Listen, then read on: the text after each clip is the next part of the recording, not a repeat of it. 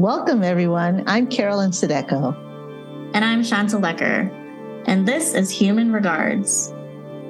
Today, we focus on the conflict that exists between interpersonal relationships and systemic realities.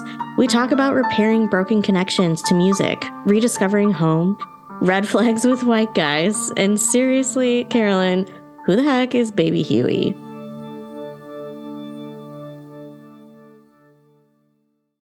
Well, let's start. Let's. What are you drinking? Grapefruit spindrift. That's what I got tonight. Spindrift grapefruit. Mm-hmm. I've got a limonata. Oh, nice. We're kind of on the same page again. Last yes. time both had hot water. right. I know. Hot water.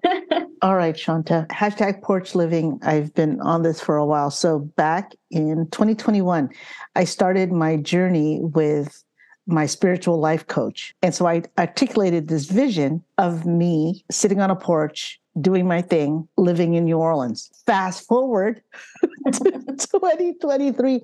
And actually, my vision was for 2024. Oh, wow. So uh, the vision is being will manifested, I like to say. Mm-hmm. Uh, next week, we are signing on a house in New Orleans, and I will be living there part time. Hashtag porch living, talking to folks. I'll be doing some programming mm-hmm. from my front porch, which I verified has an electrical outlet. Okay. Outlet, the Wi-Fi reaches, all that. I we have to order Wi-Fi. like we we have to do all that. Mm-hmm. I'm looking forward to it. It's interesting with gentrification or those those terms, right? Like gentrification or like moving. I've been thinking a lot, obviously, in these past couple years about what does it mean to be moving, especially as an immigrant. What did it mean for for me to for my family to come here. Mm-hmm. What did it mean, not just for the place we left, the place where we were at, the, the place that we are now? I feel like I'm being called to a place. It reminds me a lot of the feeling of the Philippines, the South, and there's something calling me Interesting. to that. Yeah. But at one time, like I, I had this very um, idealistic view of of my home country, right? I knew I was from there. I had these these thoughts that, oh, that my life would be so much better if I was there. And then I had memories of when I was little, like six years old. And then again at 13, the, the two times that I went back to the Philippines in my adulthood, I was like, I'm going to move back there. That's where I belong. You know, that my people, you know, mm-hmm. that sort of thing. And then we went in 2017. I had a much more realistic experience of, of it. Mm-hmm and I think that's that's what also draws me to to New Orleans. Like I've been there so many times. My sibling, one of my sisters, lived there for a long time. My oldest son lived there for seven years, and we've seen horrible things, and we've experienced fantastic things, and all all of that. My spiritual life coach, she's like, okay, now that this is happening, like you're going to lean into this. It sounds great.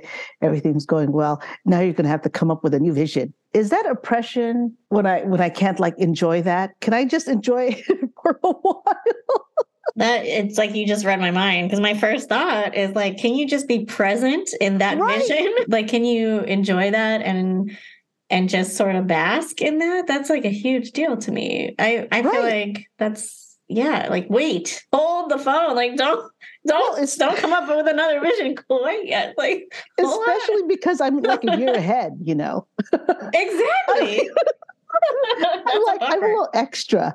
I'm ahead. Mm-hmm. Like it's like graduating early. That seems to be like a very colonized way of thinking. Like what has white supremacy culture taught me even about my own woman manifesting? I mean, especially if if we have this larger consciousness of these big systems around us, it's so hard to be present in these smaller moments and even just like live. It sounds so basic, but it's like really hard to just be present and just live and not be thinking about the next thing, not be thinking about like that next step or that next level of understanding or the the next move. It sucks. I don't, don't want to do that. I think that's why what fixes that for me is like art. If i'm playing music i am the most present I've ever been. I mean, it's like kind of frightening how present body, mind, soul, everything is just like in this one thing. And it's really liberating to feel that way. That's like contrary to all the all the things that we're supposed to be doing. That reminds me of obviously in, in sports, right? With flow. Yeah. Right? With when Yes. you're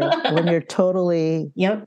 um, immersed, time isn't a factor. Like you're you're literally only in that space. Or your sense of time, yeah, your sense of time is altered. It helps when it uses all of the stuff. You know, like that's Yes. what's the physicality of of sports. We almost like can't think about other things, you know, when like dance is the same. Like choreography is like impossible to me. So props to Mhm. anyone that dances. I cannot. I'm terrible. So the idea of having control over every finger and toe and even then interacting with the stage or other people or whatever else is going on or the music and being able to do all of that at one time, it's like showing off your humanity because you're like, look at all that I can do in this one moment. you know? I could definitely lean into porch living because I've been hashtagging that now ever since that vision, right? So, like for about a year and a half, almost two years, right? I've been hashtagging porch living. It's more like a feeling, right? It's more like it literally is me on a porch in a rocking chair. I already know what rocking chairs I'm going to order. What's next is that I enjoy it. There's like this this sense of like conquering that I just want to dismiss. Like when I when I see like skilled dancers, right? Mm-hmm. Or skilled movers. I want to sit there as they're learning that choreography. Have you ever watched So You Think You Can Dance? Because that's kind of what it is. it was like one of my obsessions when it was on. To me, like what is so amazing about it is every single piece is brand new. So choreographers come in and literally invent these short pieces that are specifically for TV, specifically for this program and those dancers, and then teach it to them and then they perform it and it's all really fast. It's not like all the singing competitions where they always it's like karaoke. It's like glorified Right. karaoke Right. it's like original choreography every single show. You get to see behind the scenes with them receiving that choreography, working through it. Sometimes they're crying, sometimes they're getting injured, you know, because dance is so intense. And it's always imperfect because they do it so quickly. they get like two hours with the choreographer and then they get to rehearse for a few days and then they have to perform it. It's wild. I don't Wait, know. Two, just two hours to learn, two hours to, to, to receive the choreography. Dancers are amazing. There's all these ridiculous dance studios in LA, and a lot of them will put classes, or maybe like a specific dancer or choreographer comes in, and they'll put that on on TikTok or YouTube or something. And so you watch that, like you literally watch them learn, and you watch the class come in and do their spin on it. Like Millennium does this all the time. And they're the coolest videos because yes, they they do it that fast. They they learn it they learn this choreography in an hour or two and then perform it in a way that is like mind blowing. That gives me some inspiration because I'm going to document myself learning a new musical instrument. This house is in the same neighborhood as uh, Musicians Village. There's the Ellis Marsalis Community Center or Music Music Center, and they have where like community members can take lessons. I want to relearn and re reskill myself. Not that I was very skilled. I was I wasn't very skilled in piano. Uh, I didn't practice during the week. I only practiced like half hour before our piano teacher would show up. And then- Relatable. yeah. So I I don't know if I could try another instrument. We'll see. Maybe harmonica. Harmonica is fun. I am so grateful I learned piano at a young age because I get flute music and it's like one note at a time. And I was like, why did I not put this together? That that would be not hard.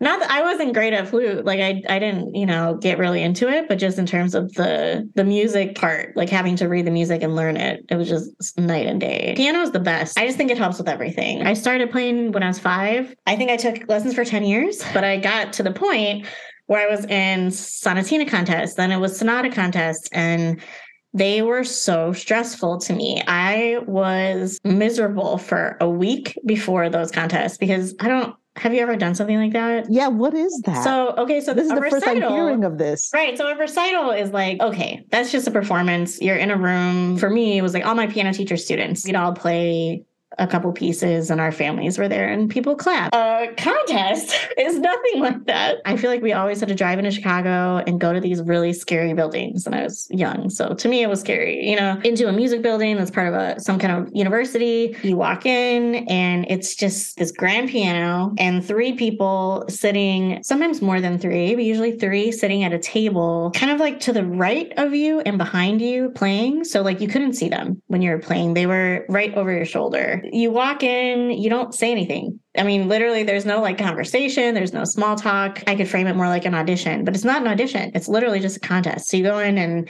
sit down. I always had to adjust my seat because I was super short. So, like, I'd go in there, and first thing was adjust my seat, which always took a second. They would let you play some scales to warm up. You tell them I'm starting, and you start and you play whatever piece. And so, some pieces might be six minutes, others could be like 26 minutes, depending Ooh. on the type of contest contest that you're playing in. You finish, get up, tell them thank you, and walk out. That's it. And then you wait and you get scored. It was so terrifying. I honestly hated it so much. I don't even know how I did it enough times to finally be like, I don't want to do this anymore.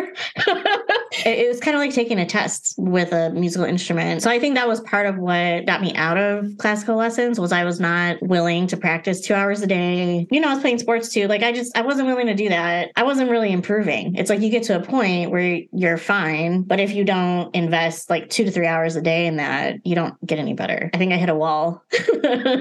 Well, and, what, um, what, what, what, what, what is the aim? If you win the competitions, and then what? Then you, you get to say you won the competition. I know. I that's I think that was part of my issue. I just didn't connect with it. All this performance anxiety came out, and then right.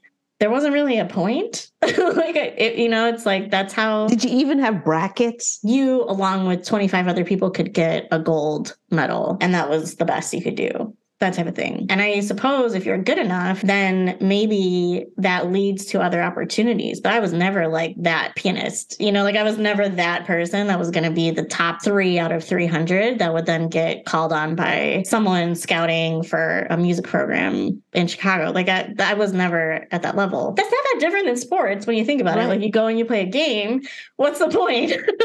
like you go and you prepare. bracketology, you, right? Shanta. Bracketology. Championship, you got to dominate over others. Exactly. But then at the end of the day, even if you get the championship, it's like, what was the point? Like that, that that's not going to save the world. Like it, that's it. Like that is the outcome. That's the end. That's the end right. game. But then you have your memories. You have a shared experience with other people, like fans or your family. Like there are other people involved. You're not so like classical. It it depends on the instrument you play. Specifically, classical piano. You know, like when you think about a symphony, for example, uh-huh. you don't think about a piano right? Right, right. Classical piano is like if you're a the best, you're a soloist.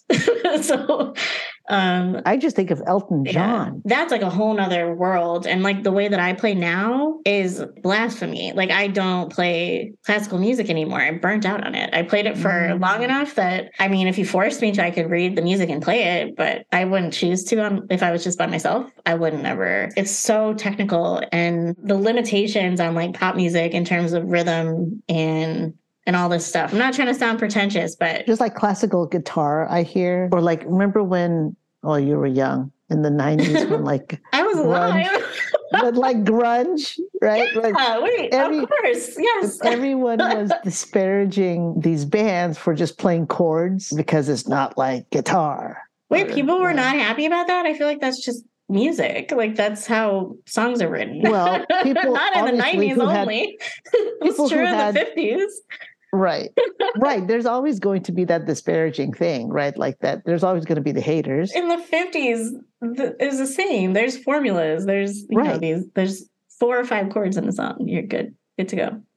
that is just pop music. Like whether it's grungy or rock from the 50s, it's all that way. And that's that's why it's so accessible. That's why people love it because you can hear it and it's familiar even though it's new. So. Okay, so in these okay, so you're describing like a, a world and a culture that is very new to me. Classical piano competition and I'm sure that it resembles other sorts of like very competitive cultures. We make competition out of everything. Literally everything. It ruins everything. it sure does. Piano is such a beautiful instrument and music is so beautiful. And then yet we're going to create this competition that's going to make someone hate it so much and disengage with it. I never hated my piano. I kept playing, but I took a break, picked it back up in college because my roommate rented a piano. And so uh-huh. my sophomore year, we had a piano in our apartment, which was amazing. Oh, that's so cool. And we played it. Oh, our poor neighbors, because, you know, we'd like, we would like go out, out and do all kinds of things and then come home at like 2 a.m. and play and sing. Yeah, our poor neighbors at 679 Gailey, they really got it. But they never complained, probably because it was just a rowdy apartment complex. And that's when I started songwriting as well. Very weird. I like remember that I loved it, but I didn't love it in the context of the classical competitions. I'm going really backward here, but there was something I wanted to ask and I forgot. Have I ever talked to you about the fact that I've been to the Philippines before? No. You were talking about your family's experience and stuff there. And I was like, have I ever mentioned I've been there? I feel like it's gonna Yeah. Oh my gosh. when was this? Tell me. oh my gosh, Shanta. Um, it was like related to work for my dad. His company like sponsored scholarships for nurses in Manila. So when he died, there was a scholarship fund that was created specifically for that. it's just so weird. I don't know. I'm like the what a Oh my small... gosh. The two people that I remember the most from his job before he passed away were both Filipino. So I felt like I ate ate Filipino food, for example, really young all the time because we'd come visit him at work or they would do like staff meals and that kind of thing. Those two people that we kind of knew the best. So that's like who fed us. So then, yeah, so we eventually we took a family trip. That was such a weird trip because actually in Hong Kong, we experienced like really blatant racism also. I don't know the history of this, but there is this very visible anti Filipino racism that exists mm-hmm. in Hong Kong. So I'm racially ambiguous. I feel like I'm people think I'm everything, to be honest. And when we were in Hong Kong, we went to this club with my brother, who's white, and two of his friends. And then my sister and I are both similar, you know, similar complexion. I was way tanner than I am now, so like pretty, pretty brown. and we went to the club and we're really put off. Like people were not nice to us when we first walked in, and it was like my sister and I with these three white men. Further back, we find somewhere to settle into and start talking, and people realize we were American, and suddenly we were like the most popular people there. Afterward, my brother told me, he was like, honestly, a bunch of people probably assumed that you guys were working and that's why you were with us. And I was just like, oh my God. I just had no idea. It was just really jarring because the it was like the energy shifted. The second we we spoke loud enough that people could hear us, it was like, oh, Americans, like let's go talk to them. It was a very eye-opening trip. It was like an amazing trip. I loved so much about it and also probably learned a lot at that time. I was in my 20s, so wow. learned a lot. I don't know, I have like a soft spot for the Philippines and mm. Filipino culture even before I met you or Tony Lynn because of this connection growing up and and to my dad's work. You haven't told me. And and that just affirms again, Shanta, mm-hmm. that everyone, I'm going to make a very, very blanket statement that everyone who knows a Filipino has been to the Philippines, there's something about that. Like there's something that, at least when people talk to me about Filipinos, not necessarily about me, but like generally maybe their experiences of the Philippines or of Filipinos. And most of the time it's very, very favorable. Actually, literally, Shanta, last week, I'm on the plane to go to New Orleans. This man who's a pediatrician, older than me here in the Bay Area. Oh my gosh, of course, he's a pediatrician working in public health. I'm like, you know a whole bunch of Filipinos, don't you? He was really sweet because he was like, "Oh yeah, well, I don't want to sound like, oh my gosh, like you're a Filipino, and you know that I'm just gonna all of a sudden say like all these Filipinos are great that I work with." or whatever. yeah. You know, so at least he was sensitive about that, like not coming out there like, oh, you Filipino, which I'm used to also. Mm-hmm. You know, like, oh, I know a Filipino, or I dated a Filipino, or I did whatever. Yes. Like, oh. And I, I, I understand now that people are trying to make a connection. Back when I was younger, I'm like, oh my God, stop. You know, don't tell me all the the bad words you know in Tagalog. you know, don't lead with that. Just don't do that. It's like minimizing. I feel right. like yeah, then right. it almost feels like someone is just projecting yes. this tiny amount of knowledge they have onto you. Right. You know, but this, really. this this this man on the plane, this pediatrician on the plane did not do that. Awesome. Yeah. Right. Yeah, which is which is very nice. We talked a lot about imperialism. We talked about forced migration and labor. So yeah, so all all of that was there and he was very excited when i when i said like these sorts of narratives are in the filipino community at least in the bay area they're being expressed like through art right mm. through dance through song through people writing mm. not just scholarly or academic writing about about that but about their experiences about about oral histories of people in the nursing profession. And then, of course, with COVID and the statistics about how Filipino nurses are disproportionately dying. This pediatrician and I were talking about this on the plane to New Orleans. It was just such a nice conversation to have with a person who's not Filipino. I'm just going to say that was surprising for me. There are people that are on all various arcs of of their own learning and relearning. My assumptions of like, okay, this is middle-aged white guy gonna mm-hmm. talk to me about the, he's gonna talk down to me, like the presumption that he was gonna talk down to me. Mm-hmm. Or he was going to talk to me like, "Oh my gosh, I love all Filipinos," which is worse, I think, in my in my yeah, view. that's the worst. That is the right. worst. that, it's the worst because because I always come You're back. like, oh, like, really? You know, you know all you know all of them right like, you know everything or like you obviously don't know my family some of my family members. Like i don't even like all you know like yeah exactly. Exactly. That did reinforce or uh, it affirmed that i i, I don't want to presume. I was proud of myself because I, I, I was leaning on my intuition. Yeah and he did things to cue that though. I mean like clearly right. he was giving yes. you he was giving you some green flags in that initial interaction Thank you. right? Yes. and that's huge because it's completely valid to assume the red ones. Like that's how I feel. Yes. If you're in yeah. those situations, it's valid to assume those red flags based on experience. Right. And and and you know what? Shanta, I've I've lived so much of my life assuming those green flags, mm. to be hmm. honest. Yeah. Right. Assuming the green flags.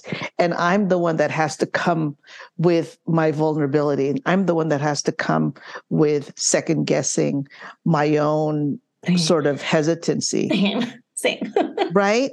Yes. And like that that's mm-hmm. what we're that's what we're taught in this that we yield to the white guy. Literally, I just told you a little bit about my dad. Mm-hmm. You would have loved my dad if you met him. I mean, that is the weirdest trick to play on a brown girl. I idolized my dad for the longest. I mean, he only died in 2017. So for me, like it's like been five years and and I still feel that way. Like the the year that he passed away was who do I look up to? You know? And and so like my literal dad was that white man and such confusion, you know, like discerning things then when not only are you socialized a certain way, you know, and we've talked about that before because mm-hmm. if you're in sports, like who's the leaders, you know, like if you're in this, who's leading the way? So not only was I socialized a certain way, but I mean, literally in my interpersonal interactions at home and in my, especially with sports, like my dad was a big sports person. It's still a struggle for me to not assume those green flags in certain places. And that has really hurt me in a lot of ways which right. is not good. Yes and, and i'm still like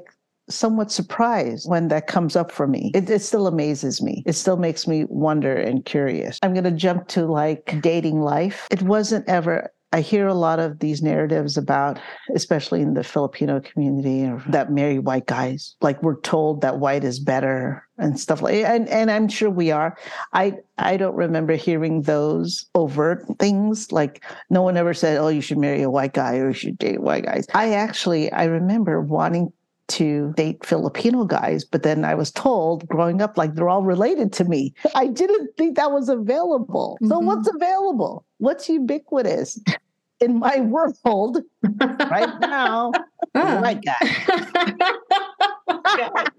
so the white guy's going to ask me to ask me to on a on a date or you know and then and then i get into a profession white guys mm-hmm. and i i'm sure that's most most professions and and it's sports a lot of dismissiveness that i know i put out there because of years of harm mm-hmm. years of you know institutional oppression and power hoarding and lots of these things. And yet, a lot of my very, very, very formative and loving relationships, and not just, and we talked last time about platonic relationships, Mhm. even, right? Expansive platonic relationships have been with white guys. How can I, at, in, in the same hand, with the same heart, say that this oppressive, dominant culture force that pisses me off? Mhm. Like, how, how can I also say that it's formed me? It's helped to form me, Yeah.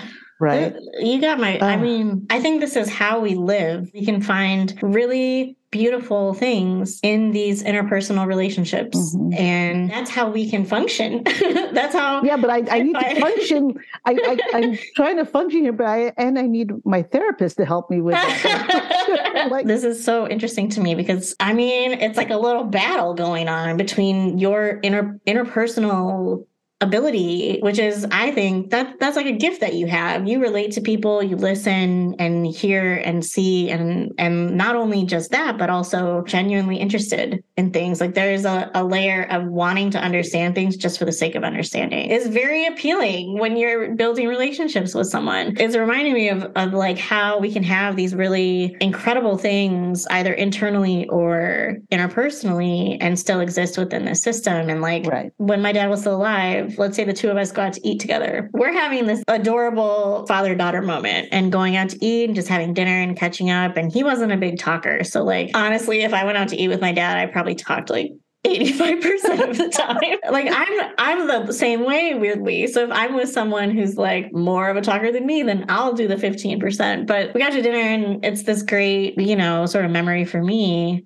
And then on the outside, all the people around us are assuming the weirdest things about the two of us. They would kind of like exoticize me or fetishize me, maybe not say it to my face, but like, oh, this older white man is on a date with this young brown woman, or they're not together. So we arrive and it's like they're looking around, like, who are you with when they see us? Interpersonally and internally, I'm having this memory. I'm having this great experience with my dad. But then, sort of socially, it's like, like totally misconstrued. So another funny story, my brother, so another white guy drove cross country with me once and one of our stops from so from Chicago to LA and one of our stops was in Vegas and we get to the hotel and we go to check in and they gave us a room with one bed even though we'd specifically asked for two. I have an ID that says the same last name as him Oh, he's white and I'm this way. And so like we give them our IDs, they immediately think that we are like newlyweds.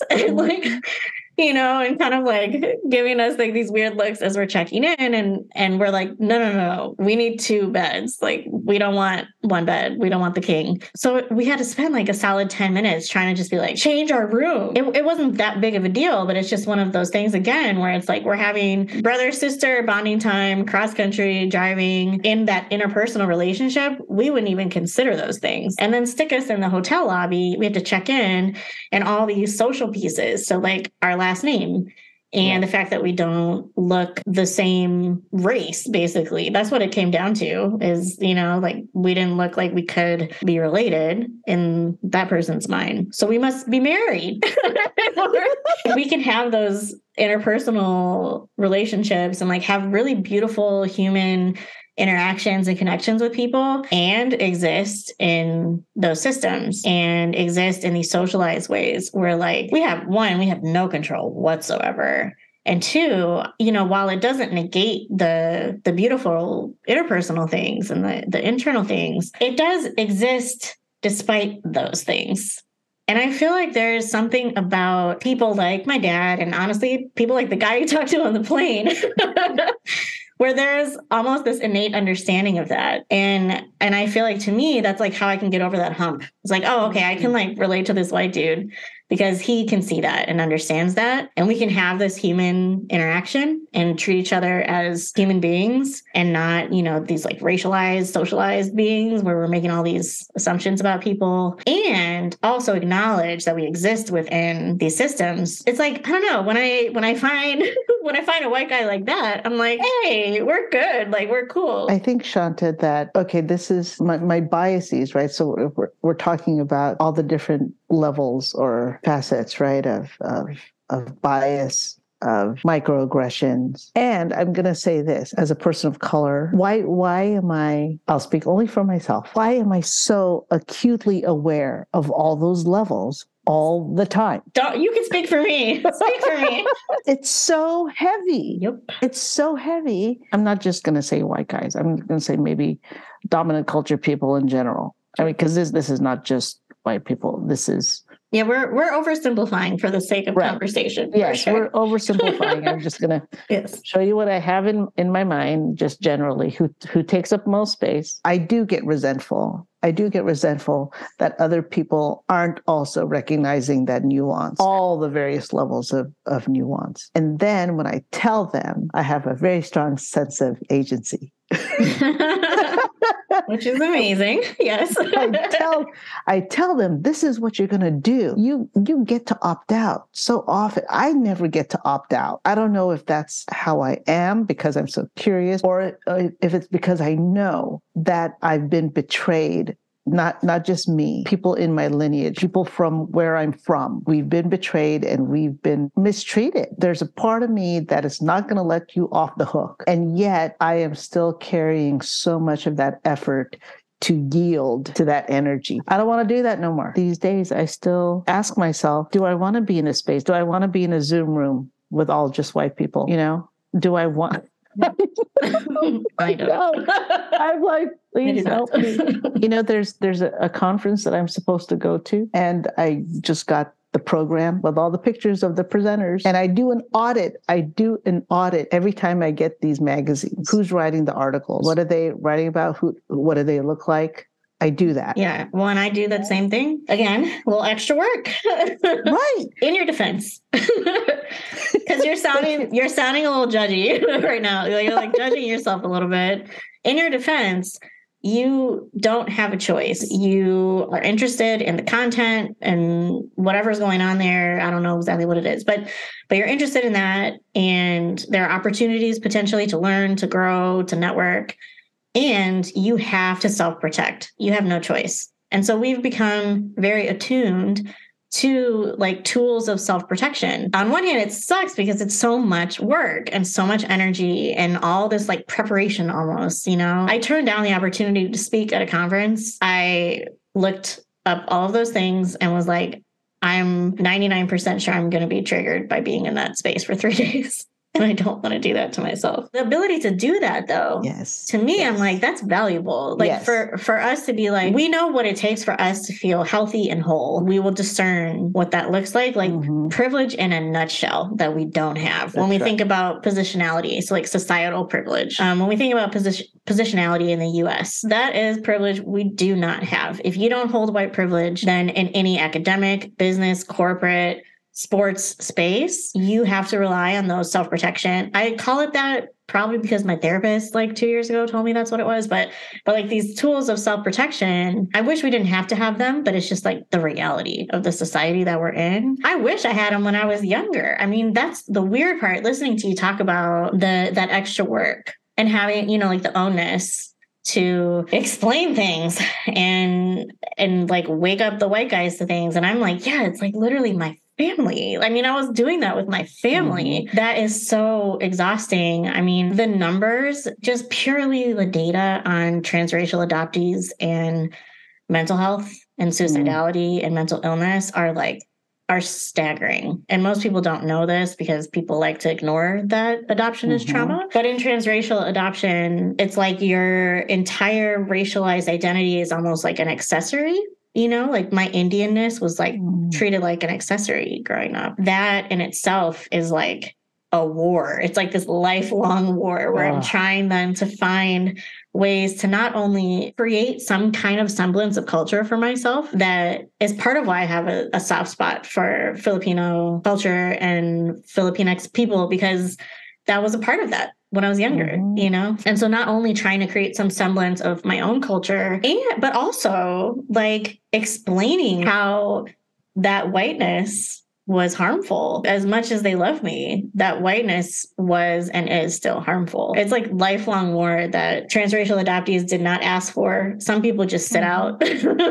like everybody is not not in it. I am really excited actually to have Mila on. I mean, it's directly related to this, like in terms of how we have to interact with the world around us, all of that extra work that we have to do as people of the global majority Right. and and all these other pieces. Mhm. This is probably problematic because I'm like conflating things, but I'm just talking about myself. In some weird way, I had to like announce to my family that I was adopted because that was erased. Then I had to announce to my family that I was not white because that was erased. And then I had to announce to my family that I'm queer because that was erased. Oh my Like, gosh.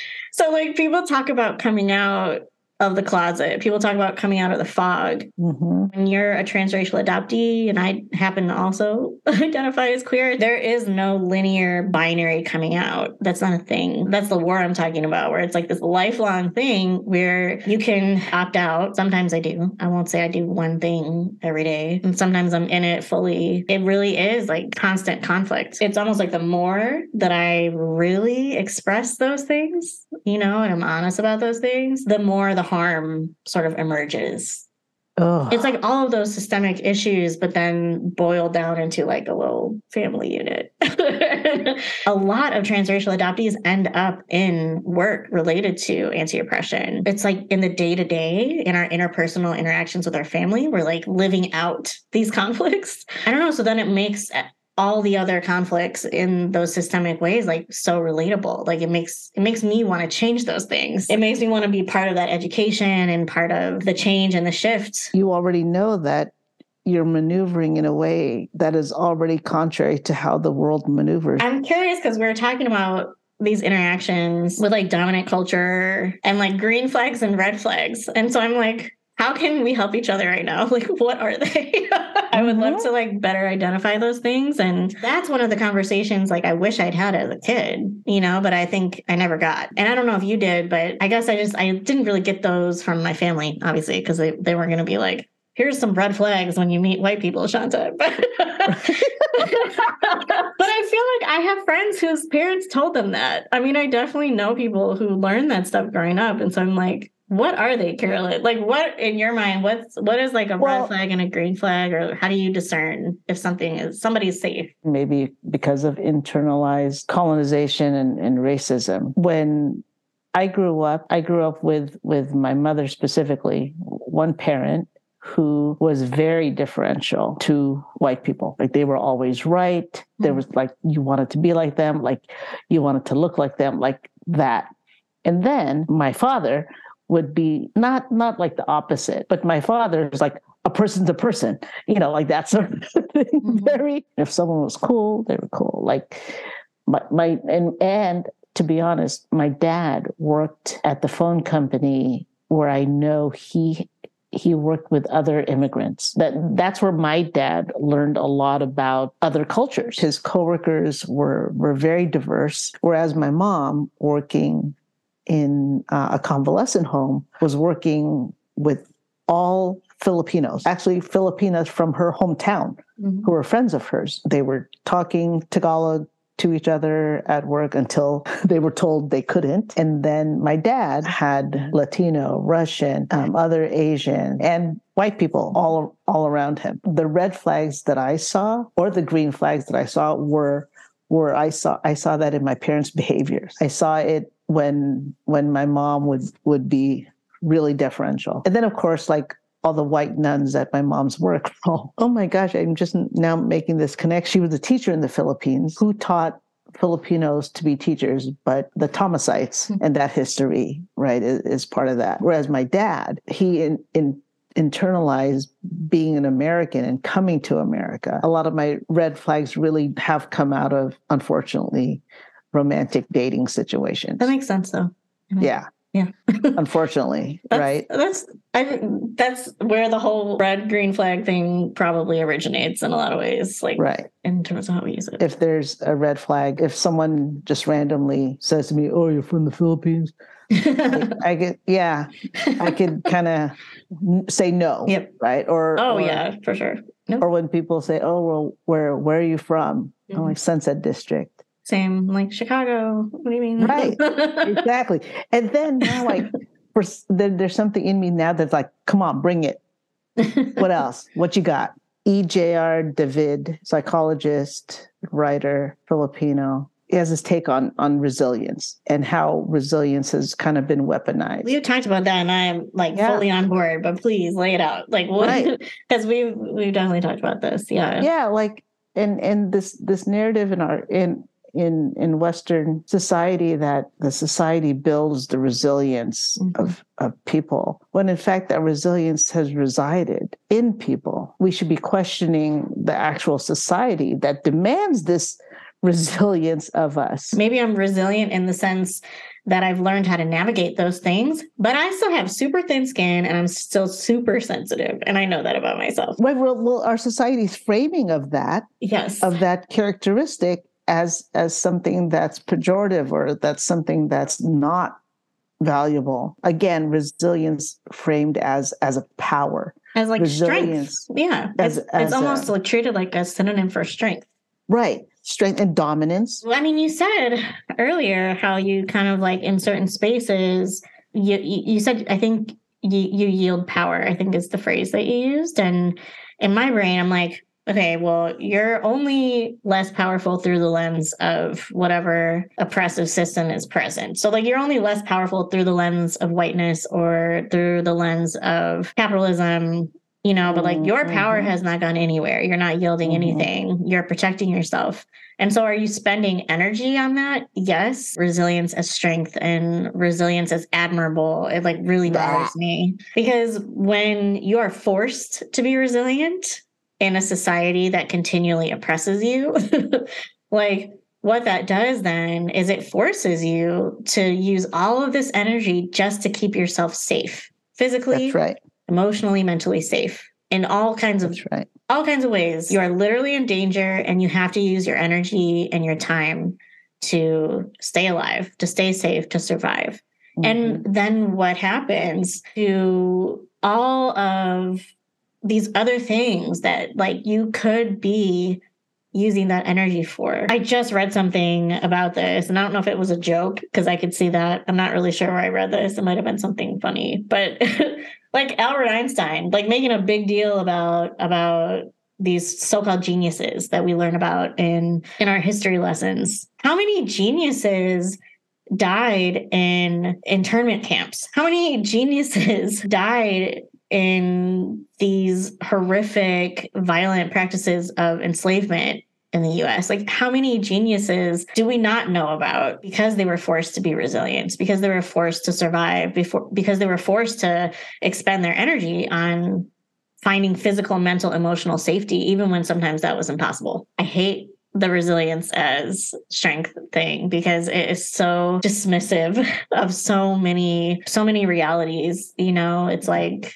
it's a way well- to, to reframe things so that it's like you can feel good about being oppressed. I'm like no thank you. And then dominant culture white guys and white women get applauded for being vulnerable. Really? That's when i'm like mm, no. You know who baby huey is? You know know reference to a character Mm, i don't think so Definitely my generation. Baby Huey is like this big, it's a cartoon character. I'm not even sure what Baby Huey is. I always equate like white fragility and Baby Huey. I, don't, I don't even know what baby huey is but i'm laughing oh, yeah, it's just like this. Who's Yeah. baby huey Oh my gosh. Okay. it says a gigantic Oh, what does it say? Baby Okay, Wikipedia is uh, telling me that Baby Huey is a gigantic and naive duckling cartoon character. Is that the correct? And first appeared in Probably. I can't say Probably. this out loud. Quack Quackadoodle Doo. Released in theaters in the 50s was like the first appearance. And then Baby Huey is described as strong, clumsy, blissfully unaware. yeah, yes, blissfully unaware. Like that's the char- blissfully unaware. That's a characteristic, and kind of like I have a cousin. Uh, oh Yeah. boy. Oh wow. This is starting to get slightly ableist now. Apparently, baby Huey had a relative named Cousin Dimwit, who was a skinny duck. yeah. Oh my gosh. Okay, yeah, we're we're we're, we're going down the the rabbit hole of of characterizations and stuff. Okay, what's your piece this week, Shanta? Thinking about like what brought me some some goodness, some wholeness this week. One, I will say is music. And it's so funny because I wrote down, can I talk about music on my notepad Oh, before it came up today? And I didn't tell you that. And it just sort of happened. So that was sort of serendipitous and cool. I just been playing music a ton lately at home. And that has definitely been, I don't know, it's kind of a lifesaver. Concert season kind of kicked in, you know? I went and saw Maggie Rogers. Um, and it was amazing. Her vocal ability is just like through the roof. So that was fun. I wrote a song, which is, you know, really rare these days. So that was, I don't know, like cathartic, but also just felt like me being at peace. And so I was super sleep deprived that night because I like, stayed up writing the song and then got up in the morning. But but it was worthwhile. You know, it's worth doing, and maybe it will maybe will end up on my Instagram at some point if I feel like it. I don't know. The thing that actually I wrote down that that stuck out that I saved is a post from another transracially adopted person that I follow that does all this work in education. Her name is Hannah Jackson Matthews. It seems simple, but it felt really profound to me, so I saved it. And her post said, "As an adopted person, the concept of home has long felt foreign and disorienting. It has taken years of care, community, and compassion for me to mm-hmm. learn that home is not where you're from, but where all your attempts to escape cease. You know, in my 20s, I wrote all these songs that were mm-hmm. about finding home and searching and being in between. You know, all the time, I just always felt like I was in transition. I was in between things. Maybe literally, if you looked at it, you'd think I was talking about being torn between, say, like LA and Chicago, but so not what it was about for me internally. It was like that feeling of of not finding somewhere that I wasn't trying to escape. I was 18 and I made the decision to come all the way out to LA to go to undergrad. There wasn't like a really super tangible practical reason for that. I mean I wanted to work in film but it was less about doing that and more about getting out. But when I really settled into LA, so after college, I had been in LA for a while. I didn't feel like I wanted to escape. You know, I wanted to mm. stay and I I felt like it made sense for me as a human in all kinds of ways and like socialized ways but also in artist ways and and then I left, you know, for work. and I spent 8 years back in that that zone where I was trying to escape seeing that was so affirming. Everything that it took for me to get back to LA, it's been a, a journey. I'll just say that. it's been a journey. And seeing that was so affirming in reminding myself that I'm in like the right place, not only geographically, but I'm in the right place in terms of community, in terms of the people that I'm investing time in. And I don't feel like I need to get out. I have my moments where I'm like, man, I really, it'd be nice to like be on a mountain. We've talked about that before, but. Mhm, mhm. But not permanently. Right. Like, I, I just love how she worded that, you know, like the concept of home has felt disorienting. As uh, an adopted person, it's like all of the sort of societal norms, all the cultural norms that we have related to home are flipped. I mean, they don't make any sense. you know, like me coming into the world was me literally being traumatized. I mean, it's like that is what my birthday signifies for me. To get to a place where I feel like I don't want to escape, I'm not in between in the sense that like I know who I am and I'm really glad that I'm here. It's beyond peace, but even, you know, prioritizing connections like this one, that is home, you know? No, shut It is. So I, yeah. So I mean, I didn't even think that through before I said all of that. Sorry, it just kind of came out. But I did save that post, yeah. and um, the fact that home it's starting to feel less disorienting. My compass is like it's connected back to the earth, and I can actually see where north is now. Human regards, right? Like th- th- that was that was the purpose. but it's like we need like a pillow. You know, like we need somewhere to to like lay down to even recognize maybe that we want that. I mean, we Right. need we need That's why this container is You know? important, right? Yeah, this Whether is me. This is me laying down Yeah, on the human regards pillow. A weighted blanket, perhaps. I know, not a bad idea. you know what's brought me peace this week? As you know, my my twin sister and I have been part of this docu-series that's being filmed uh, based on uh, a nu- nutritional study. And the the researchers this was a multi multifaceted research study but based on the microbiome and gut health trend or interest mm-hmm. in in the world that's going on. 21 pairs of identical twins have been in this study of the 21 pairs, four pairs of twins were are, were selected to be part of this docu series. We've done a lot of filming in the past year, and last week we did final interviews. Not, not that I have anxiety about it, but I was like, oh gosh, you know, I don't know if I if I want to put the energy into like really dealing with this again. Mm-hmm. You know, and it turned out really lovely and we had fun filming i had fun filming we're going to film again i think next week which is interesting because this film schedule is keeping me from really hashtags porch living this week it has brought me peace because this experience with being a part of not not just a research participant, but with my twin sister. For right now, uh, it feels really good. I have to say it. I mean, it's just because I'm Filipino, but like I feel like I represented my people well. yeah, that's amazing. you know, and I, yeah. I, I was just myself, and that's it. That was all that was expected of me.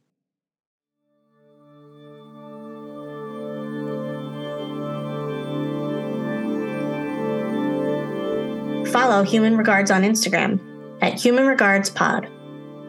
Please remember to subscribe, follow, rate, and share from wherever you listen to your podcasts. Production and music for Human Regards is by me, Shanta Loecker. You're the best for being here. Take good care today.